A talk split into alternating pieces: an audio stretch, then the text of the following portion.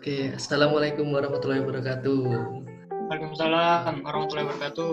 Selamat malam teman-teman semuanya, Mas Arkea. Selamat malam juga buat Kak Uga. Yuk.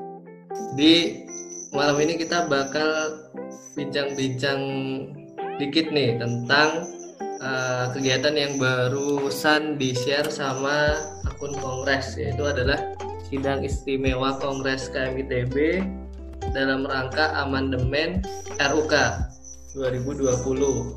Nah, sekarang kita kedatangan tamu Kak Gufron, ini Arkea 15. Beliau juga termasuk salah satu tim di pembuatan RUK ini ya Kak? Benar ya Kak? Yuk. Selama di Arkea, kau gak jadi kabit PSDA tahun berapa Kak? Dua tahun yang lalu berarti ya? Iya, BP-nya Evan lah. Iya, BP-nya Kak Evan 2015. Ya udah, uh, halo semuanya. Kenalin Front. Uh, selain yang udah dibilang sama Sena tadi, ini sih paling ngasih konteks aja. Pas kemarin jadi PSDA di Arkea juga. Itu sebenarnya dari pusat juga ada uh, wacana buat uh, ngerevisi RUK. Jadi cukup rutin gitu uh, aku ikut uh, agenda pusat pada saat aku masih ngabit di Arkea. Uh, ikut kajiannya yang zamannya presidennya Wali yang terus diganti sama Kak Afif Fajar uh, rada chaos kan tuh.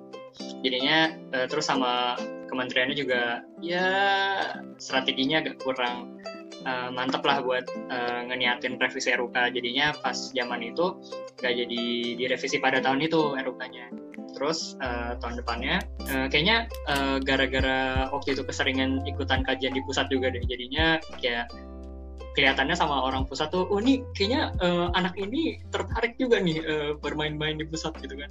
Makanya sempat ditarik jadi ditawarin jadi menteri tapi gue nggak nggak uh, bisa nggak mau. Makanya jadi wamen. Wamen harmonisasi kaderisasi dan uh, pengembangan lembaga. Yang salah satu prokernya adalah uh, ngerevisi RUK itu sendiri kayak gitu. Nah uh, terus kemarin uh, satu tahun kepengurusan sama teman-teman di kementerian uh, jadinya uh, udah jadi tuh draft uh, RUK 2020-nya walaupun nggak uh, kekejar uh, sampai uh, disahkannya kayak gitu karena ya biasalah tektok sama kongresnya agak terhalang dan kongresnya juga fokus uh, ke SIK yang kemarin jadinya nggak bisa langsung uh, nggak SIK yang uh, RUK. Oke, makasih banget nih Kak Uga nih. Berarti sekarang eh sekarang apa kemarin? Berarti udah sempat jadi wakil menteri ya di kabinet berarti ya? Berarti termasuk di dalam jajaran kabinet. Keren banget nih kau nih. Nah mungkin sebelum masuk ke materi inti nih kita sharing-sharing uh, dulu lah. Mungkin baru ramai juga nih tentang kegiatan work from home. Kira-kira dari kau kegiatannya apa aja nih selama work, work from home kan? Waduh, nah sayangnya gue belum work nih. Soalnya kan tadinya pengen lanjut lanjut sekolah kan habis uh, net tapi uh, karena kodarullah gitu ya karena pandemi ini jadinya nggak bisa ya pendaftarannya jadi terhalang-halang lah gitu.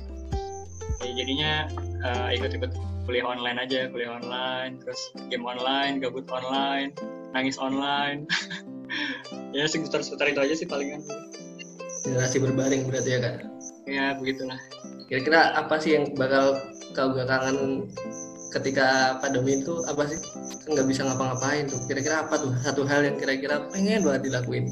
Paling ini sih ke Bandung terus ke gue kemarin sering ke ini jadi curhat gitu ya.